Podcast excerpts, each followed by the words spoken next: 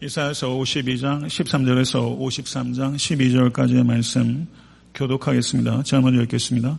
보라 내 종이 형통하리니 받들어 높이 들려서 지극히 존귀하게 되리라. 저는 그의 모양이 타인보다 상하였고 그의 모습이 사람들보다 상하였으므로 많은 사람이 그에 대하여 놀랐거니와 그가 나라들을 놀라게 할 것이며 왕들은 그로 말미암아 그들의 입을 봉하리니 이는 그들이 아직 그들에게 전파되지 아니한 것을 볼 것이요 아직 듣지 못한 것을 깨달을 것임이라. 우리가 전한 것을 누가 믿었느냐 여호와의 팔이 누구에게 나타났느냐 그는 주 앞에서 자라나기를 연한 순 같고 마른 땅에서 나온 뿌리 같아서 고운 모양도 없고 풍채도 없은즉 우리가 보기에 흠모할 만한 아름다운 것이 없도다. 그는 멸시를 받아 사람들에게 버림받았으며 간고를 많이 겪었으며 질고를 아는 자라 마치 사람들이 그에게서 얼굴을 가리는 것 같이 멸시를 당하였고 우리도 그를 귀히 여기지 아니하였도다. 그는 실로 우리의 질고를 치고 우리의 슬픔을 당하였거늘 우리는 생각하기를 그는 징벌을 받아 하나님께 맞으며 고난을 당한다 하였노라. 그가 찔림은 우리의 허물 때문이요 그가 상함은 우리의 죄악 때문이라. 그가 징계를 받음으로 우리는 평화를 누리고 그가 지치게 맞음으로 우리는 나음을 받았도다. 우리는 다 양 같아서 그릇 행하여 각기 제 길로 갔거늘 여호와께서는 우리 모두의 죄악을 그에게 담당시키셨도다.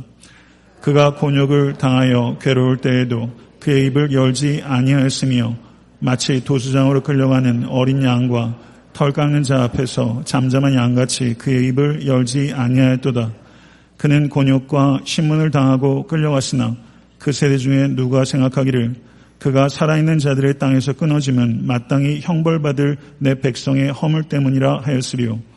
그는 강포를 행하지 아니하였고 그의 입에 거짓이 없었으나 그의 무덤이 악인들과 함께 있었으며 그가 죽은 후에 부자와 함께 있었도다.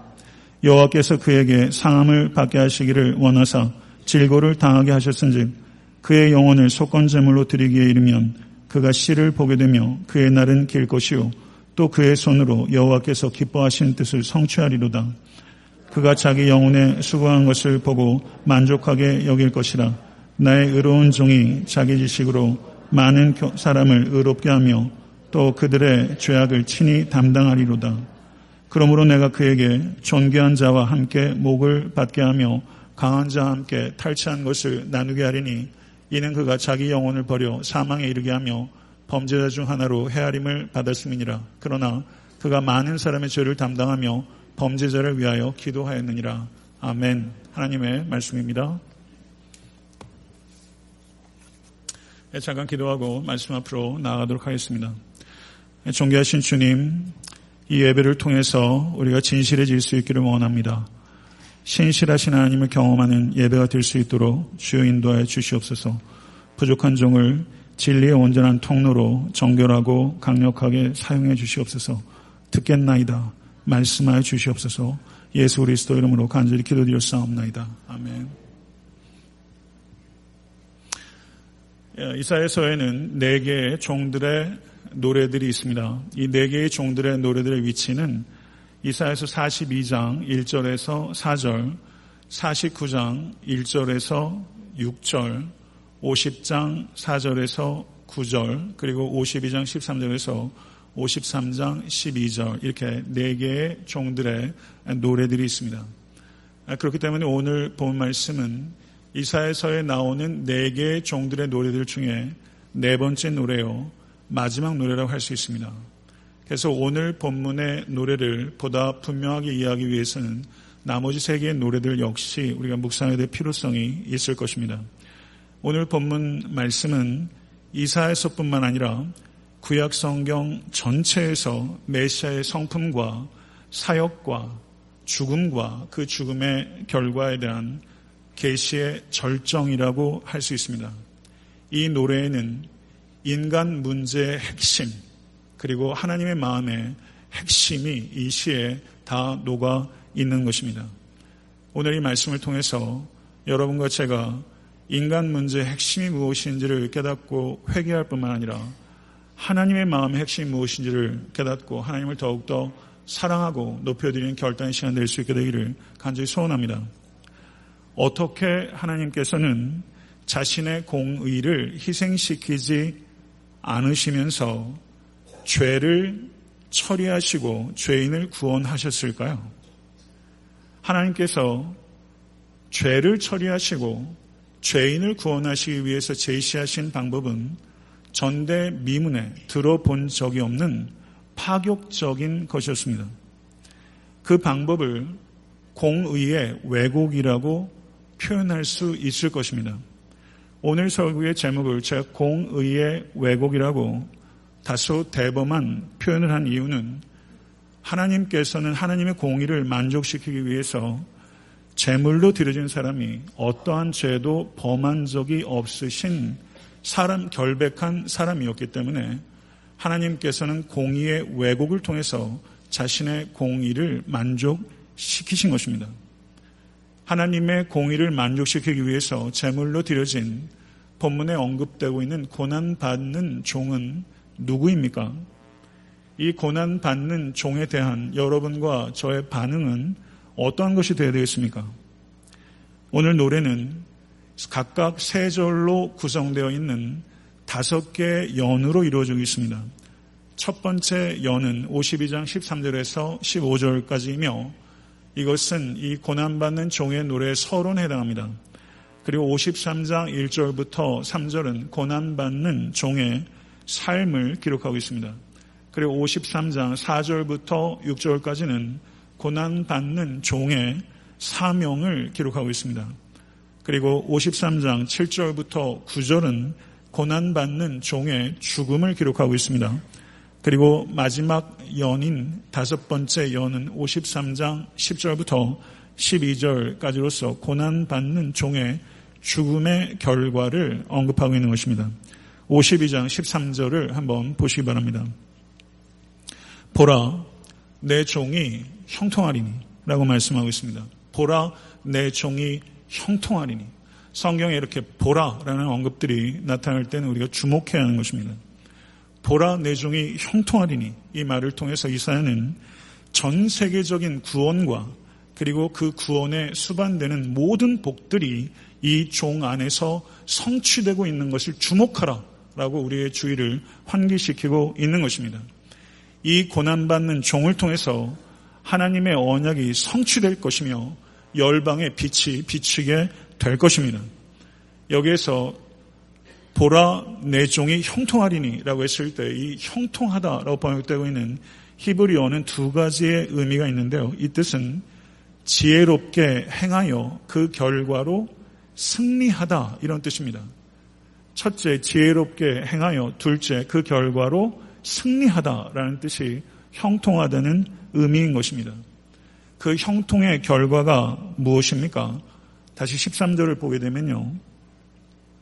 그 형통의 결과가 받들어 높이 들려서 지극히 존귀하게 되리라. 받들어 첫 번째, 두 번째 높이 들려서 세 번째 지극히 존귀하게 되리라. 라고 이 사연은 삼중적으로 높아짐을 설명하고 있습니다. 이러한 표현은 어떤 인간도 오를 수 없는 높이를 이야기하는 것입니다. 오직 하나님께만 사용될 수 있는 위엄과 영광이 고난받는 종에게 드려지고 있는 것입니다. 이 고난받는 종은 누구입니까? 알렉 모티어라는 저명한 구약학자는 이렇게 말했습니다. 이와 같은 삼중적인 표현을 통해서 우리 주 예수 그리스도의 부활과 승천과 하늘에서 높아진 모습을 상기시키는 것이다. 이렇게 알렉 모티어는 말했는데요. 적절한 이해라고 생각합니다. 그런데 14절과 15절을 보게 되면 13절에서 보라 내 종이 형통하리니 라고 승리를 선언했는데 14절과 15절을 보게 되면 13절에서 약속된 승리가 상처 입고 수치와 굴욕을 당할 종을 통해서 성취될 것이라는 파격적인 이야기를 하고 있습니다. 14절과 15절을 같이 한번 읽어보도록 하겠습니다. 전에는 그의 모양이 타인보다 상하였고 그의 모습이 사람들보다 상하였으므로 많은 사람이 그에 대하여 놀랐거니와 그가 나라들을 놀라게 할 것이며 왕들은 그로 말미암아 그들의 입을 봉하리니 이는 그들이 아직 그들에게 전파되지 아니한 것을 볼 것이요 아직 듣지 못한 것을 깨달을 것이니라. 아멘. 이 종은 세상의 승리자들과는 너무나 대조적인 모습을 가지고 있습니다. 전혀 매력적이지 않습니다. 전혀 매력적이지 않을 뿐만 아니라 심각하게 상한 모습을 가지고 있습니다. 13절에서 삼중적인 표현을 통해서 이 종의 유일무이한 높아짐을 이야기했다면 14장은 이 종의 유일무이한 낮아짐을 이야기하고 있는 것입니다. 그리고 15절에서는 이 종의 유일무이한 높아짐과 유일무이한 낮아짐이 역설적으로 이 종이 유일무이한 진리라는 것을 선언하고 있는 것입니다. 많은 사람들과 나라들은 이 종의 미약한 시작을 놀랄 것이며 이 종의 위대한 결말에 놀라 입을 다물게 될 것이며 전대미문의 복음의 좋은 소식을 듣고 깨닫게 될 것입니다. 이것을 52장 13절에서 15절에 예언하고 있는 것입니다. 이렇게 종의 노래의 서원적인 이야기가 13절부터 15절에 언급되어 있는 것입니다. 53장 1절에서 3절은 이 노래의 두 번째 연에 해당합니다. 고난받는 종의 삶에 대해서 이야기하고 있습니다. 53장 1절을 한번 보시죠. 우리가 전한 것을 누가 믿었느냐? 여호와의 팔이 누구에게 나타났느냐? 라고 질문하고 있습니다. 이 말씀은 어떤 뜻일까요? 이것은 이 종에 대한 메시지가 유례가 없는 소식이기 때문에 하나님의 은혜가 아니고서는 이해하기가 너무나 어려운 계시라는 것을 두 개의 질문을 통해서 표현하고 있는 것입니다. 여기에서 여호와의 팔이 누구에게 나타났느냐라고 말하고 있습니다. 여호와의 팔이라는 이 표현은 중요한 개념입니다. 여호와의 팔은 구원의 팔입니다. 앞선 50장 2절에 51장 9절에 52장 10절에 반복해서 이 여호와의 팔이라는 표현이 언급됐고 오늘 본문에는 네 번째로 여호와의 팔이 언급되고 있는 것입니다. 이사에서 51장 9절을 보게 되면 이렇게 말합니다. 여호와의 팔이여 깨소서 깨소서 능력을 베푸소서 라고 말하면서 여호와의 팔이 깨어서 능력을 행할 것을 간구했습니다. 그리고 오늘 본문 53장 1절에 여호와의 팔이 누구에게 나타났느냐라고 그것을 받고 있는 것입니다. 그러면 이와 같은 문맥은 무엇을 이야기하고 있는 것입니까? 깨어난 여호와의 팔의 능력이 누구에게 나타난 것입니까? 고난받는 종에게 나타났다는 뜻입니다. 여호와의 팔의 능력은 원수를 짓밟음으로써 나타나는 능력이 아니라 원수에게 짓밟힘으로써 나타나는 역설적인 능력인 것입니다.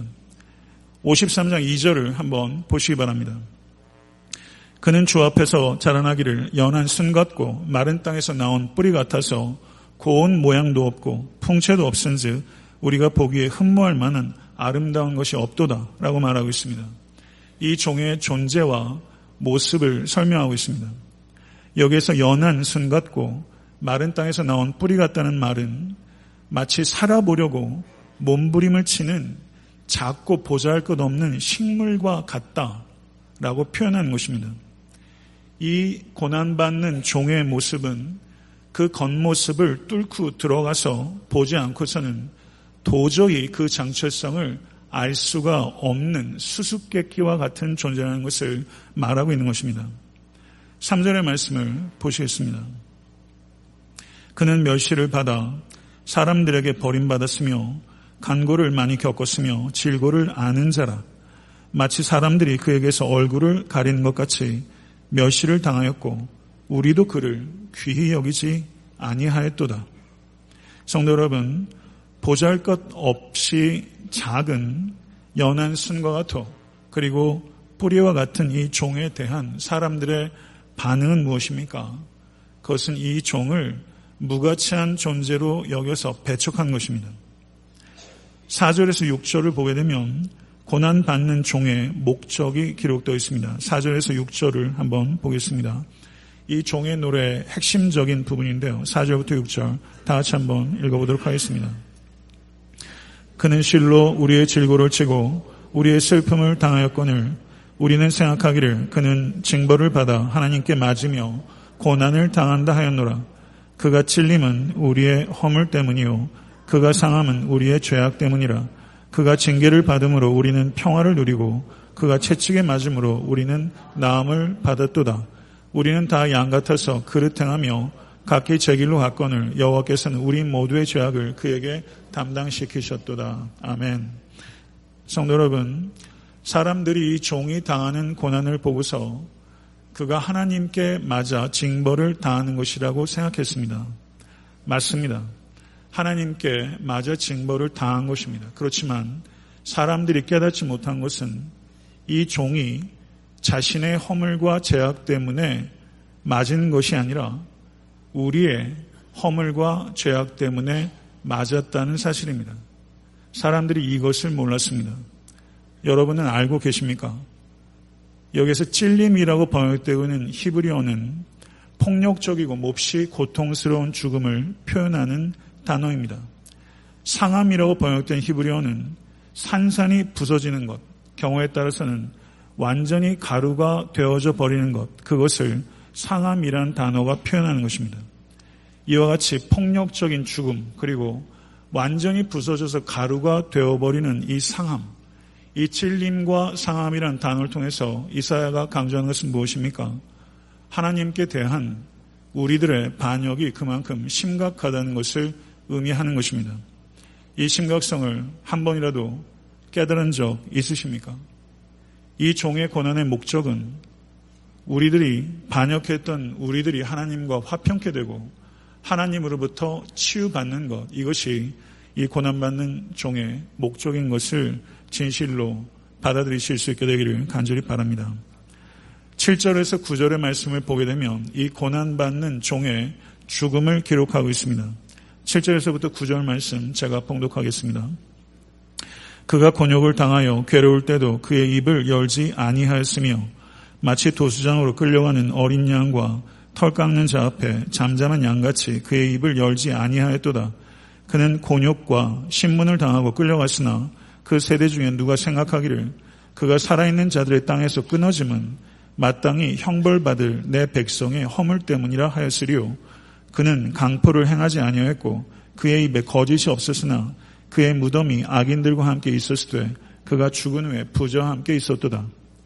여기에서 아무 죄가 없이 불의한 재판과 폭력에 의해서 죽임을 당하는 이 종은 어찌된 영문인지 한마디 불평도 한마디 항의도 하지 않습니다. 이 종은 신비한 침묵 가운데 있습니다. 이 종은 mysterious silence 한 성경학자는 그렇게 표현했는데요. 신비한 침묵을 가지고 있는 종입니다. 이 종이 신비한 침묵을 가지고 있었다는 것은 이 종의 고난은 이 종이 자발적으로 선택한 고난이라는 것을 나타내는 것입니다.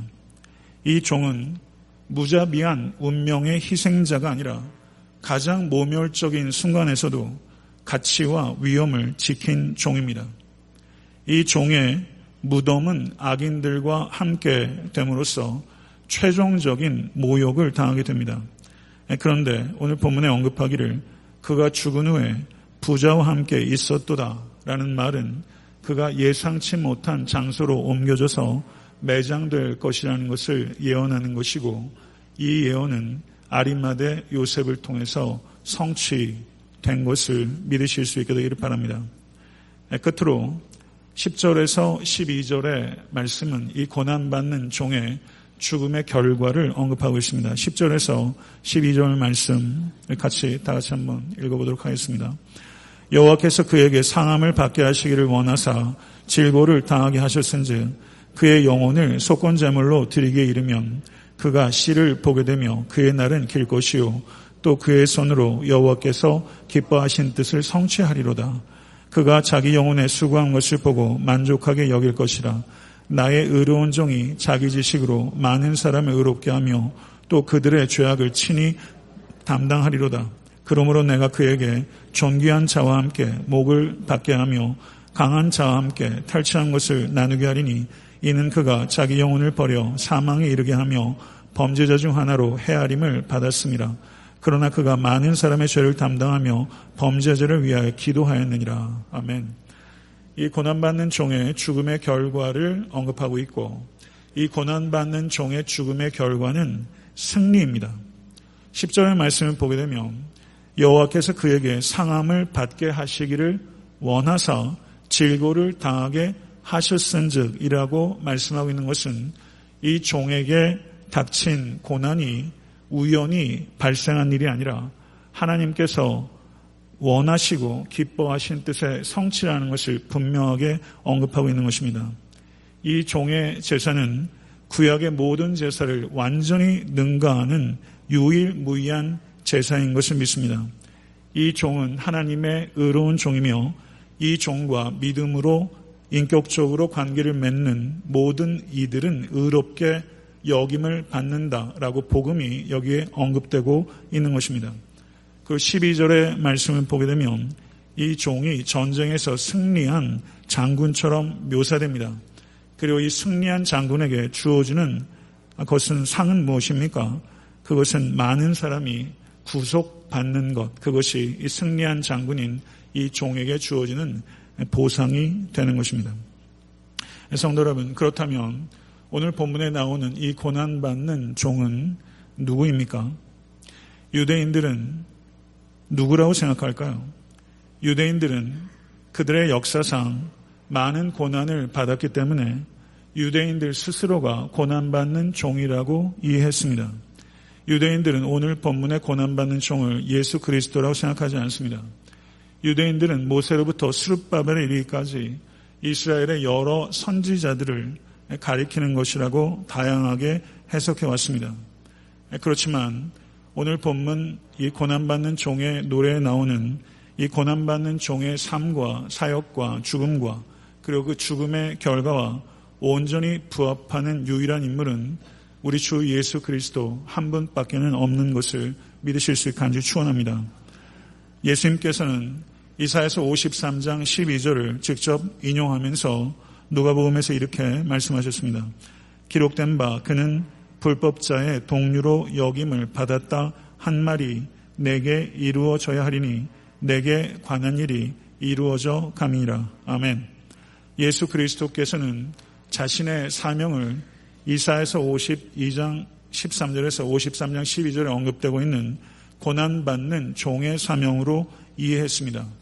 그리고 고난받는 종의 사명을 끝까지 순종하셔서 우리의 죄를 대속하시고 죽임 당하셨습니다. 그리고 하나님께서는 예수님을 지극히 높여 모든 이름 위에 뛰어난 이름을 주셨고 하늘에 있는 자들과 땅에 있는 자들과 땅 아래에 있는 자들로 모든 무릎을 예수의 이름에 꿇게 하시고 모든 입으로 예수 그리스도를 주라 시인하며 하나님 아버지께 영광을 돌리게 하셨습니다. 믿으십니까? 성도 여러분, 고난받는 종이 우리 주 예수 그리스도시라는 것을 믿는다면 이 고난받는 종에 대한 여러분과 저의 반응은 무엇이어야 하겠습니까? 고난받는 종은 우리에게 촉구합니다. 우리의 삶 역시 종의 삶을 살아야 한다는 것입니다. 이것이 우리의 반응이 되어야 할 줄로 믿습니다.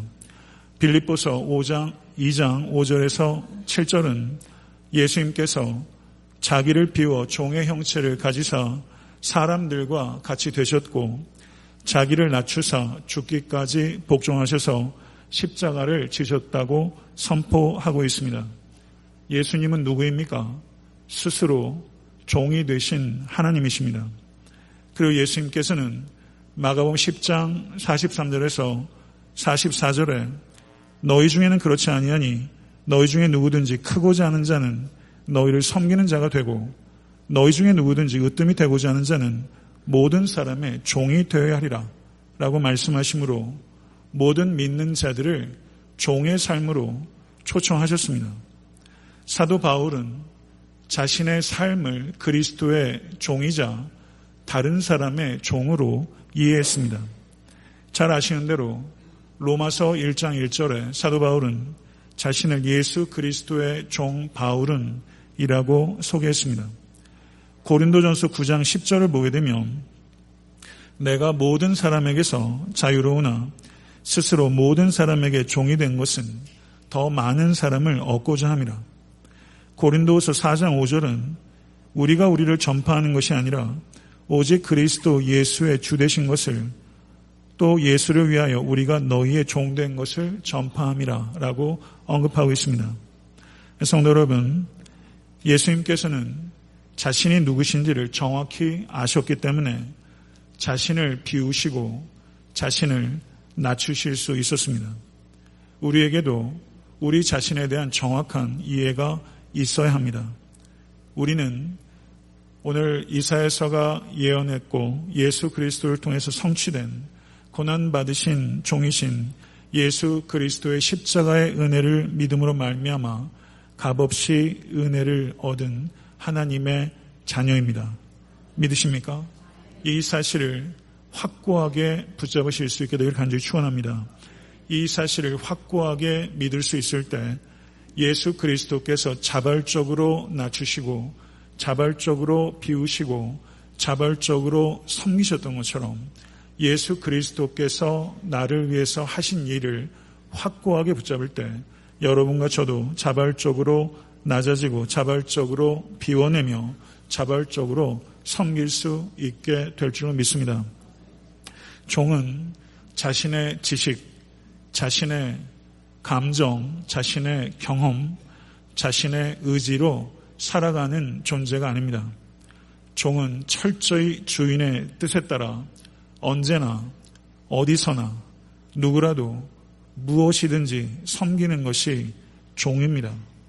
성도 여러분, 그리스도의 사랑을 진실로 깨닫는 여러분과 제가 될 수 있게 되기를 간절히 추원합니다.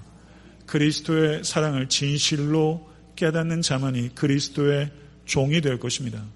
그리고 그리스도의 종이 된 사람만이 필연적으로 이웃의 종이 될 줄로 믿습니다. 디엘 무디 목사님이 이런 말 했습니다. 한 사람의 인생을 평가할 때 그가 인생을 살면서 얼마나 많은 종을 거느리고 살았느냐 하는 것이 중요한 것이 아닙니다. 중요한 것은 그가 얼마나 많은 사람에게 종 노릇하였느냐 하는 것입니다. 라고 말했습니다. 성도 여러분, 진실로 그러합니다. 그리스도인은 나의 유익을 위해서 타인 위에 군림하는 존재가 아니라 타인의 유익을 위해서 자신을 희생시키는 존재입니다. 자신을 희생시키며 섬기는 것이 우리가 구원받은 백성이라는 것에 대한 가장 강력한 증거라는 것을 진실로 믿으실 수 있게 되기를 간절히 축원합니다. 말씀 맺겠습니다. 우리의 목표는 성공이 아니라 섬김입니다. 고난받는 종이신 예수의 길을 따라 걸으실 수 있게 되기를 바랍니다. 이 주님을 끝까지 신뢰하며 끝까지 순종하며 주님 가신 길을 따라갑시다. 왜냐하면 이 길만이 승리의 길이기 때문입니다. 이웃의 종이 되어 우리가 그리스도의 종됨의 증거를 이 땅에 아름답고 풍성하게 남기시는 모든 권속과 애타한테 섬기는 교회가 될 수 있게 되기를 우주 예수 그리스도 이름으로 간절히 축원합니다. 기도하겠습니다.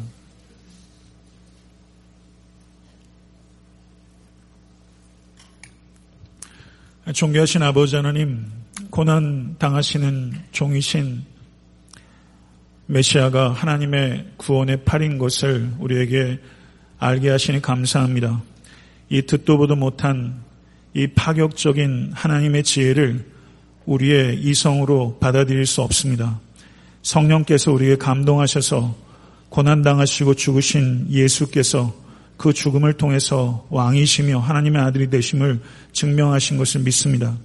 이 믿음 위에 우리 모두가 굳게 설 수 있도록 도와주시사 종 대신 예수를 믿고 구원 얻은 우리 한 사람 한 사람이 종의 삶을 살아갈 수 있도록 주여 인도하여 주시옵소서 말만 그렇게 하는 것이 아니라 성공을 추구하고 사람 위에 군림하려 하지 않고 섬김을 추구하며 사람을 모든 사람의 종이 되어 섬김의 종의 흔적들을 남기는 일에 우리의 삶을 사용할 수 있도록 오늘 지금 이 시간 결단할 수 있는 우리가 될 수 있도록 인도하여 주시옵소서 이 말씀 앞에 겸손히 듣고 신비에 새기며 삶 속에서 종의 도를 걸어가는 우리 모두가 될 수 있도록 하늘의 영을 부어주시옵소서 우리 주 예수 그리스도 이름으로 간절히 기도드려 싸움나이다. 아멘.